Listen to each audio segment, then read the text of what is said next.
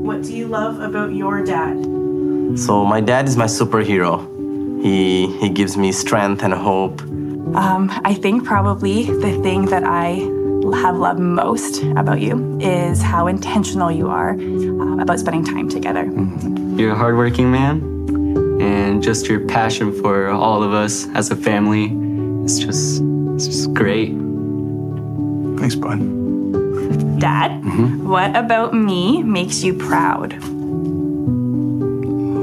Tons of stuff. your wit, your beauty, uh, inner and outer beauty, your your love for the Lord, love for people. Yeah, you're just an amazing young lady. How you found your way, uh, your relationship with God, and that's what makes us proud. तो मैं आपको क्या चीज़ बोल आपको फख्र feel करता हूँ सबसे जो बड़ी चीज़ है वो ये है कि آپ نے آپ خدا سے پیار کرتے ہو جو مجھے آپ پر فخر ہے اور آپ نے ماں باپ کی ہر چیز کو آپ ان کا خیال رکھتے ہو کہ میرے ماں باپ کی کیا نیڈس ہیں اس لیے مجھے آپ پر یہ فخر ہے What about me makes you proud? Everything that you are, like everything.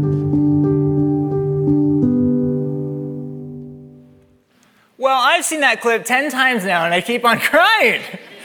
Man, um, there was a group of young adults who were surveyed uh, and they were asked uh, to reflect on their childhood. And one of the questions that they were asked was, What do you want the most from your dad? Um, and the most common answer uh, that, they, re- that they responded with was, I want my dad to be proud of me. That's good, right? It's good to know that someone's proud of you, to know that someone knows you so well and is committed to you. Father's Day is, is it's a complicated day, isn't it? I know for some of you, you're just so excited to be here with your dad today. You're so excited to spend time with your dad today. You're so excited to call your dad today. And I'm here to celebrate with you. Um, and just as I'm just kind of reading the room here, I also know that Father's Day is complicated. Um, I know that some of you really wish that you could just have one more conversation. And that hurts. Some of you feel this absence in your life because your, your dad let you down. He didn't make you feel like he was proud of you. I wasn't planning on starting this sermon on such an emotional note, but I, I just think I got to follow the Spirit here. Wherever it is that you are today and whatever feelings that you have because of Father's Day, whether that's celebrating, whether that's sad, whether that's angry, God is in this place. And if you're someone who feels loved and honored and cherished and proud of today, God's saying, You go. And if you're someone today who feels a little bit left out, just know this God does not leave you out. He will never, ever leave you out. He doesn't forget you. In fact, the book of Psalms, it tells us this when it describes God. It says, He's a father to the fatherless, defender of the widows. God places those who are lonely in families. This can be your family. There's a reason why we call Hope a church family. You got a family here. We're not trying to replace anything in your life, but we are trying to point to the one who can fill any hole that we have with his eternal love. It never runs out. It's a well that never runs dry. God is a father to the fatherless, defender of widows. God places the lonely in families. And so today we still dare to celebrate. As the author of Lamentations says, after listing off this long list of problems in their life, yet I still dare to hope because, Lord, your mercies are new every single morning. And so here we are today, daring to celebrate. Maybe that's easy for you, and for some of you, maybe, maybe that's difficult. God's here for you, and He's a father to the fatherless. Back on Mother's Day, our pastoral intern Haley Shepherd talked a lot about how uh, God is compared to a mother throughout the Bible as well, and God can fill those places as well. But today on Father's Day, we're, we're talking about this. And, uh, and I want to do that by diving into yet another Bible story. This is the final week of our sermon series called My Favorite Bible Story and Why. And today I'm going to tell you about one of my absolute favorite Bible stories that I've just been in love with over the last five or six years. This is a story about a young man named Mephibosheth. Everybody say Mephibosheth. Mephibosheth. That's not easy, is it? Can we give a round of applause for Brian, our Bible reader this morning? He was amazing. I tell you what, that was not easy. Mephibosheth was not the only hard name uh, to say there. Mephibosheth is this beautiful story. It's a hard story. It's difficult. It's challenging. It's sad. It's tragically beautiful. But it needs to be told. Uh, sometimes I feel bad for Mephibosheth because I think that it might be more popular uh, if he had a little bit more of a marketable name, you know, at least in the Western world. Like you don't hear kids saying, Mommy, Daddy, let's read about Mephibosheth tonight. You know, like Mephibosheth, let's read about him. You know, but it's a beautiful story, and I, and I, I don't want us to miss out on it. And don't worry, most people don't know this story. I, I didn't know this story until I was in seminary. Um, and, and like I said, since then I, have fallen in love with it. So if you're sitting next to someone right now who's like nodding their head, like, yes, yes, uh, uh, he's from the New Old Testament, right? Yeah, you know, it, it's okay. It's, it's not a rather popular story in the Bible, but it, it is an important one. Mephibosheth had his life off to a good start. Saul's son Jonathan had a son named Mephibosheth. Saul was the king of Israel, powerful. Jonathan was next in line to become the king. That meant Mephibosheth one day was going to be king. He had a life ready for comfort. He was in royalty. And it wasn't because of anything that he did. He was in line to receive something great simply because of who his father was. I think that one of the greatest gifts a father can give their child is simply access. I think that when fathers like really try really hard, whether it's sometimes for good results or bad results, they're doing their absolute best and they want to give their kids the ability to see something, to do something, to know something that they couldn't have found on their own, right? When I think about my childhood and I think about some of the most vivid memories that I have, I think about a trip that my family took to Disney World. And this was before you had to give up your retirement plan to go to Disney World. But nonetheless, when I was about five years old, my family and I, we were at Disney World. And I remember uh, I was so excited because Mickey and his gang were about to be coming down the street during the parade, but I, I was too little and I couldn't see. There was nothing I could do about it. My dad noticed it and he immediately lifted me up, throws me on his shoulders. I still remember vividly the black Chicago Bulls hat that he had on. I just remember this. And I remember losing my mind when I see Mickey coming down. And now I'm not sitting on his shoulders, I'm standing on his head and like kicking his face. You know, he, he didn't care. I think that fathers, what they really want to do for their children when they're at their best, is they just want their, chi- their child to have a good experience. And it doesn't really matter about their own comfort level. My dad, in that moment, he cared more about me being happy than him being comfortable. And I know that it's not always about making your kids happy, but are you able to lose some comfort for the sake of somebody else's gain? Can you do that? That's something that fathers do.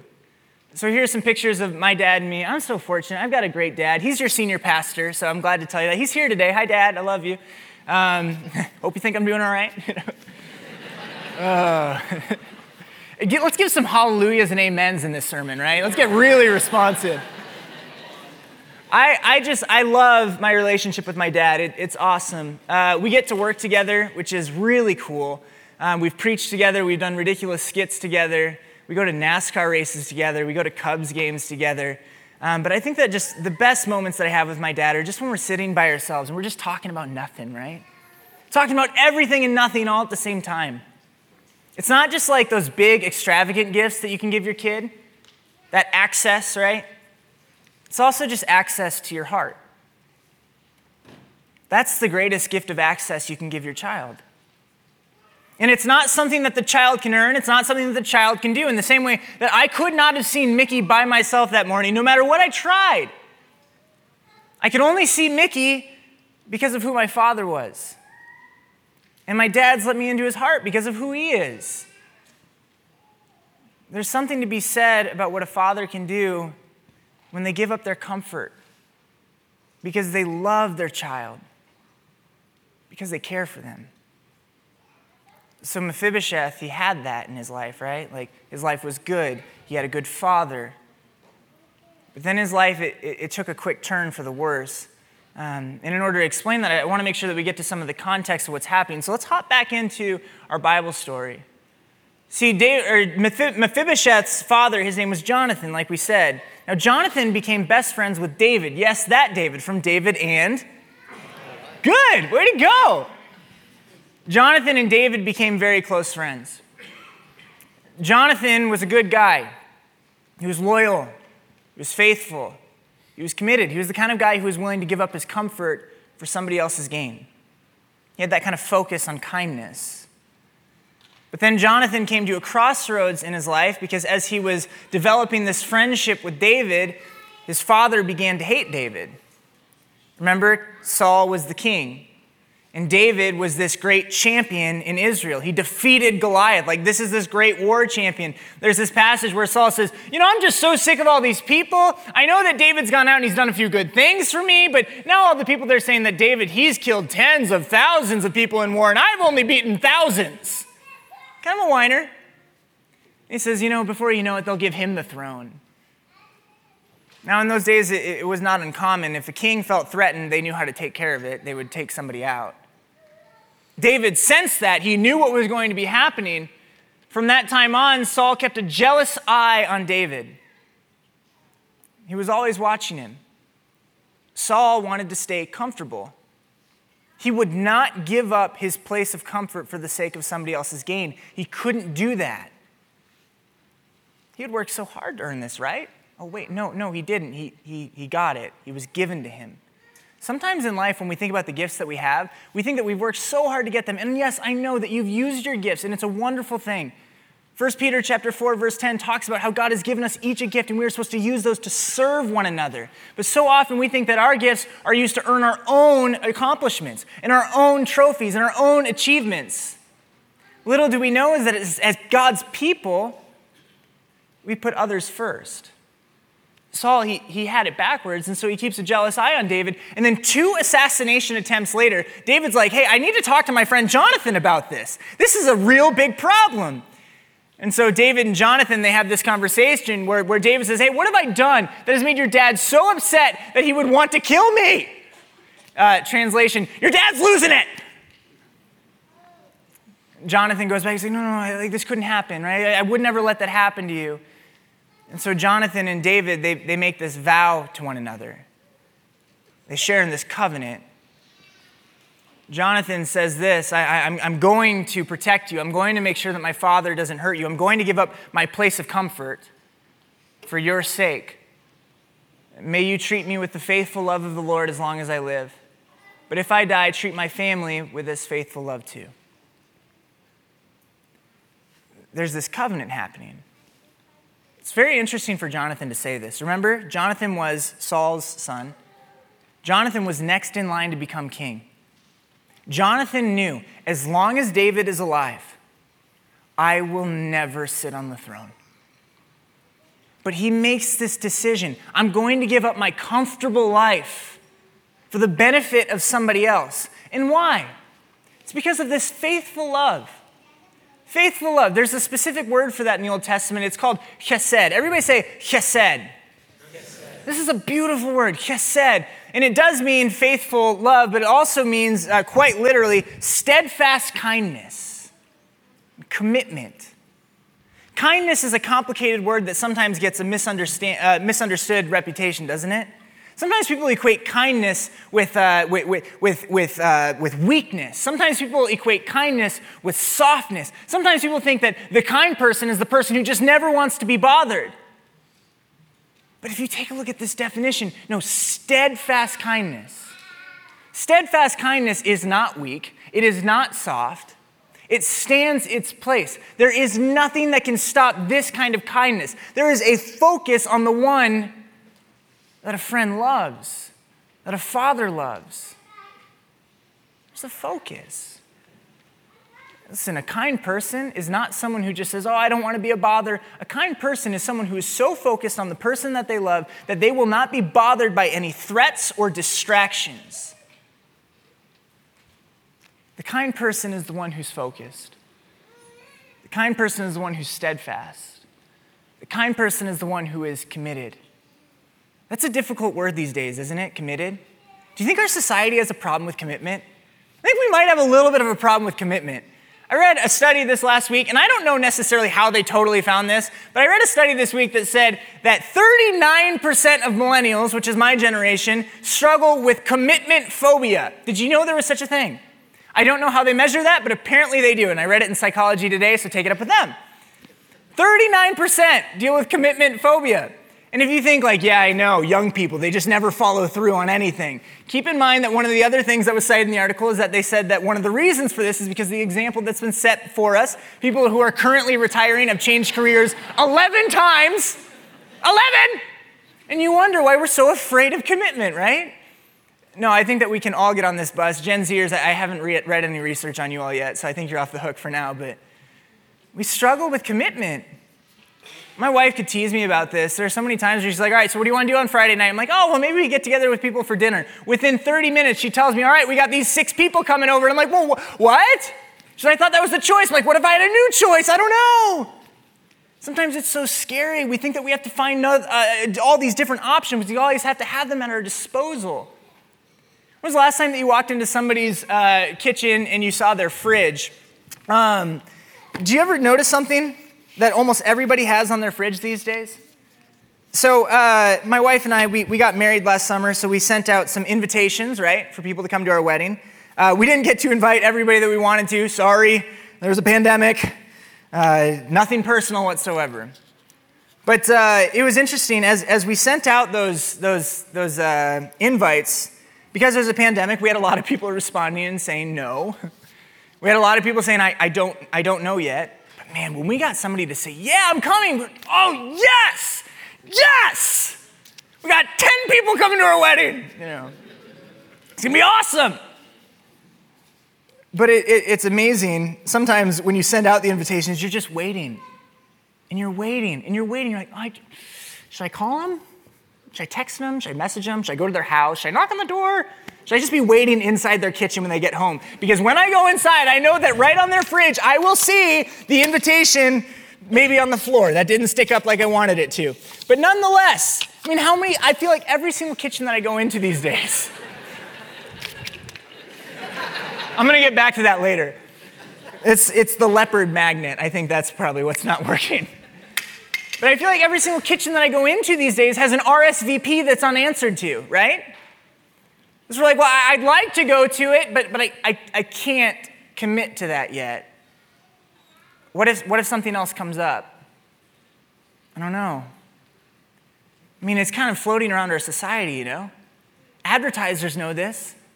That's why when they try to get you to get a new cell phone, they just say, we'll just cancel you out of your old plan. Forget them. There's no commitment. Come on over. We all know this. Sometimes I wonder why young people have a hard time with commitment. I seriously think a big part of it is because of social media. And not just in general, but because of social media, we dealt with certain kinds of commitments growing up that other people didn't have to deal with growing up before us. See, on Facebook, when you have your biography page, and there's that section where it says relationship status. Do you know how terrifying that was as like a 15 year old kid growing up? I mean, it's like, I kind of like you, I kind of don't, I don't know, oh, should I? And then that follows you. You're always like, I don't know, should I tell people? Do I list single? Do I list in a relationship? Do I list it's complicated? Is it really that complicated? I mean, I always wondered about that. Who are you complicated with? It's this commitment issue. I always wonder is it real? Because all of a sudden, when you are switching that Facebook status, into the younger people in here, Facebook is this thing that a guy named Mark created like 20 years ago. You know, and you switch that, and all of a sudden you're like, okay, now I'm not only just saying I'm committed to you, I'm also saying to everyone else that I'm committed to you. And that, that's kind of scary. It's kind of scary. And sometimes it's more comfortable just to leave that RSVP unanswered and on our kitchen fridge, sometimes falling off. You get the gist. Do you have a hard time committing?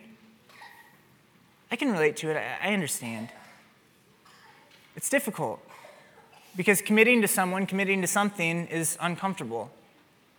But do you want to really test kindness? Do you want to test kindness in your own heart? Do you want to know the, authentic, the authenticity of kindness around you? Real kindness is when someone does not just commit to you to your face, but also commits to you when everybody else is around. You are really being kind to someone when you're not just committed to that person in kindness when they're around, but when everybody else can hear about it. Are you steadfast in your commitment, in your kindness? It's one of the things that can make a dad so great. Sometimes dads can be the most loyal, I mean, fiercely loyal people in the world. Don't you love that? I mean, I get it. Like sometimes you go home and maybe you were driving too fast and your dad saw you coming into the cul-de-sac. I'm not speaking from previous experience, I'm just saying. And he gives you a little bit of a lecture. He says, hey, you can't drive that fast coming in the cul-de-sac. But then when he's in your car and someone cuts you off, dad, take the wheel. You know? There's that fierce loyalty. And he's a pastor, he's a man of grace, and he would never do anything that was inappropriate to the drivers around us. I can promise you that. But certainly he would stick up for me because he's committed to me, and it's not just to my face, but he's committed to me around other people, and he's proud to be committed to me. That was the kind of commitment that we saw between Jonathan and David. This proud commitment. I'm not just telling you to your face that I'm committed to you, I am committed to you around anyone. I am proud of you in my life. Whether you live or you die, I am committed to you, and I'm not going anywhere on my word. So, what's your commitment like? Let, us keep this in mind as we hop back into the story um, about Mephibosheth. And again, this is still about David and Jonathan. On the next slide, there we go. Awesome. When we talk about Mephibosheth, this kind of sets the scene when we think about David and Jonathan's relationship that led into the scene that, that turned Mephibosheth's life around. Remember, let's go back one more time. Saul was the king, Jonathan was his son, Mephibosheth was the grandson. One day, Mephibosheth was supposed to be king, but it didn't work out like that. See, Jonathan was so committed to David. He was so willing to be uncomfortable. He was so proud of his covenant friendship with David that he protected him. He'd go with Saul places and continue to protect David. He'd keep Saul away from David. He would honor his father, but he would keep Saul from hurting David so far that one day Jonathan followed Saul into a hopeless battle on a hill. And just at the end of the book of 1 Samuel, it just says very simply Saul's three sons were killed. One of them was Jonathan. It's just gone. There's this level of commitment. So now Mephibosheth, his access is gone. Saul had the throne. It was supposed to go to Jonathan, then to Mephibosheth, but, but, but it's gone. It's disappeared. Saul died in the battle too. And since Saul's regime was over and now David's regime was taking over in those days, remember, if Saul wanted someone to get out of the way of him continuing to have the throne, he would knock them out. And so those people in Saul's regime would have thought, okay, now King David's coming. What's King David going to do to me? If Saul was going to, to, to send out and kill everybody who was in his way of the throne, what do kings do? King David would clearly do the same to me, they thought. And so there's this mad, chaotic scene in the palace. And there's this servant who's who, this nurse who's running with Mephibosheth. She picks him up and she flees.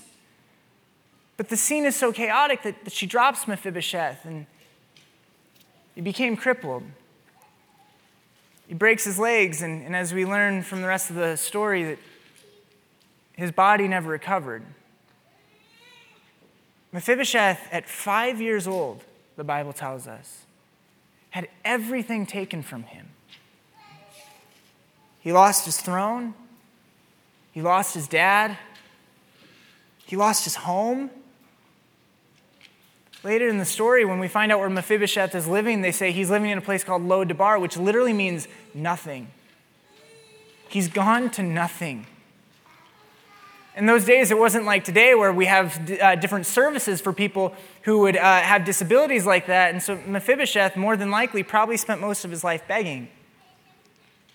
He went from royalty to begging because he lost his dad, he lost his access.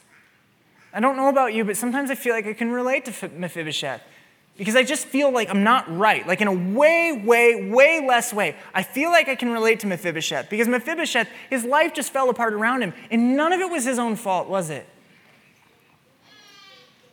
He was broken because of a fall that he had nothing to do with. It wasn't his fault. And there are times in my life where I'm like, I don't know if I'm broken, but something just doesn't feel right, and I can't even explain how I got here. I don't know. There are certainly times in our lives when we are responsible for the consequences that are happening around us, but there are also times in our lives when things just fell apart. And now we're hurting because of it. And again, we find ourselves in that place of feeling left out. But do not forget the covenant, the steadfast commitment, the power of real kindness. See, David never forgot Jonathan's steadfast kindness for him, his faithful love, his commitment. He never forgot it.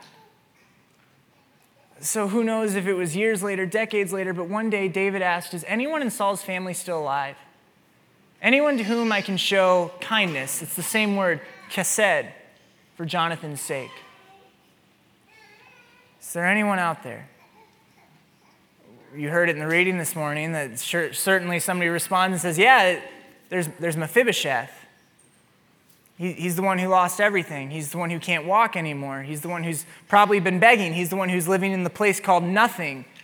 And David says, Bring him in. I, I, I want to be kind to him. You know, sometimes we get really, really excited about receiving an invitation, right? How excited do you get to send out the invitation? This is what God's people do. We don't just get excited when we receive the invitation. We don't just get excited when we're excited to, uh, we don't just get excited when we're ready to attend the party. We get excited when we invite people to the party. David's filled with joy. He said, Bring Mephibosheth in, bring him in. Mephibosheth comes in, you heard it in the story. Mephibosheth just simply falls down. He's basically trying to protect himself. He's lost everything. The only thing he has left at this point is the breath in his lungs. Everything else has been taken from him. He bows down before King David. He says, I'm your servant. And David has to respond saying, Don't be afraid. The reason why he has to say, Don't be afraid is because he knew Mephibosheth thought this was a death sentence. But David wasn't there to hurt him. David said, You are going to eat at my table. You are going to eat with the king for the rest of your life. You'll be one of my own. The story concludes, and from that time on, Mephibosheth ate regularly at David's table like one of the king's own sons. How poetically beautiful is that? Mephibosheth had a problem. Mephibosheth had broken, and it was to no fault of his own. And yet, Mephibosheth was rewarded with the king's table also to no credit of his own but simply because of who his father was, because of commitment, because of steadfast love. I wonder if the reason why we do get excited when we receive that invitation back and it says, Yes, I'm coming. I mean, I don't think it's that far of a stretch to say, like, we feel that because we're made in the image of God and God gets so excited when we check yes to his invitation? You know, God sent out an invitation to you. Like, come on in. You're welcome here. God's not just proud of you to your face, God is proud of you and committed to you no matter who can hear. He's not distracted by any threat. Think about it. Mephibosheth showed up before King David and he said, I'm nothing, I'm nothing, I'm not a threat, don't hurt me. Well, he was a threat. He was an heir to the throne. He was the only one who could take King David's throne back away from him. And King David, David says, No, I will not treat you as a threat. I will treat you as a son because of who your father is. Mephibosheth got to check yes. And what joy that brought the king. What joy it brings God. When you check yes to his RSVP, you say, I'm home. I'm here. And listen, if this is just a story, right, like about Mephibosheth, and it's just something that happened a long time ago, then it's something that makes us very happy for, Mephibosheth. It's kind of a feel good story, right? If it's just symbolic, though, we're eventually going to run out of motivation and inspiration from this story. And in fact, maybe sometimes it would actually leave you feeling a little bit left out. Why don't I have a friend like that? Why don't I have a father like that? Why isn't anyone committed to me? Oh, but you do have a friend. You do have a father. You do have a God who says, I will get uncomfortable for your benefit. It says this in the book of Philippians, chapter 2, one of the most beautiful passages in all of Scripture. Though he was God, talking about Christ, he gave up his divine privileges. It says that he humbled himself to be one of us. You want to know what God's invitation is to you? God's invitation to you is Christ. It's Jesus standing before you. He says, I'm committed to you. I love you. I'm really, really kind. I'm not just going to say it to your face. I'm proud of you when everybody else is around. I'm steadfast. I'm not afraid to be a bother in anybody's life. I'm also so in love with you and so committed to you and so focused on you that nothing could bother me away from doing that. There's no threat, there's no distraction that could break his focus. This is how he feels when he looks at you. You do have that friend. Because when he looks at you, he says, I, I, know that there are some things in your life where it's a consequence, and maybe you walked yourself into that, and that's really difficult. But he says, let's go and let, let's go and let's talk about it. Let's think about it. Let's walk through it together. And then there are the situations in life where it's, I'm broken, something's not right, and I didn't do anything to cause this. What's happening here? We don't have all the answers for that, but what we do have is you don't have to climb on your own. You don't have to outstretch your own neck to see over the crowds because you have a friend, the Son of God, and that God calls you his children. Make no mistake, the reward that Christ gives us to sit at his table, to enjoy fellowship, community with God. I couldn't do it on my own. It'd be like a five year old trying to see over a crowd of grown ups. But because of who my father is, because of who your father is, you get access. You have an invitation. But let's ask this question again. You have an invitation, and you ought to be filled with so much joy to receive that invitation. And I pray that you say, Yes, yes, God. I want you. I need your love. I love spending time with you. You're not a second backup plan for me.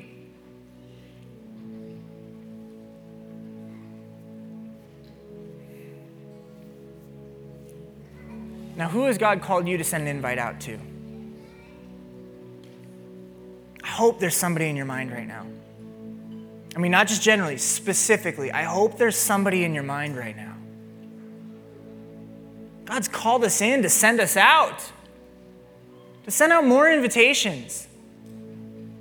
Listen, at, at, Lutheran Church of Hope, this is a place where we say all people are welcome. And when we say all people are welcome, do you know what we really mean? We mean that this place was created with you in mind. Because of who your father is. Because how committed He is to you. Because of the access He's given us, we, it is a wide open door. Come on in. Come on in. So, what's, what's stopping you? Right? What's stopping you? I, I know like commitment is scary, but really, what's stopping us? Let's get really practical here. You're thinking about volunteering for VBS. What's stopping you? You're thinking about bringing school supplies. What's stopping you? You're thinking about reaching out to that friend. What's stopping you? What's stopping you?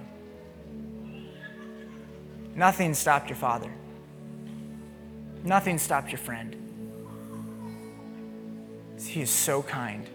He's so steadfast. He's so in love with you. He's so proud of you, even when the rest of the world is there to see it. It feels good to check yes on that invitation. You know what's going to feel really good? When God uses you send an invitation out to someone else and they check yes to. Of a sudden, they feel valuable, feel important, they don't feel like a nothing.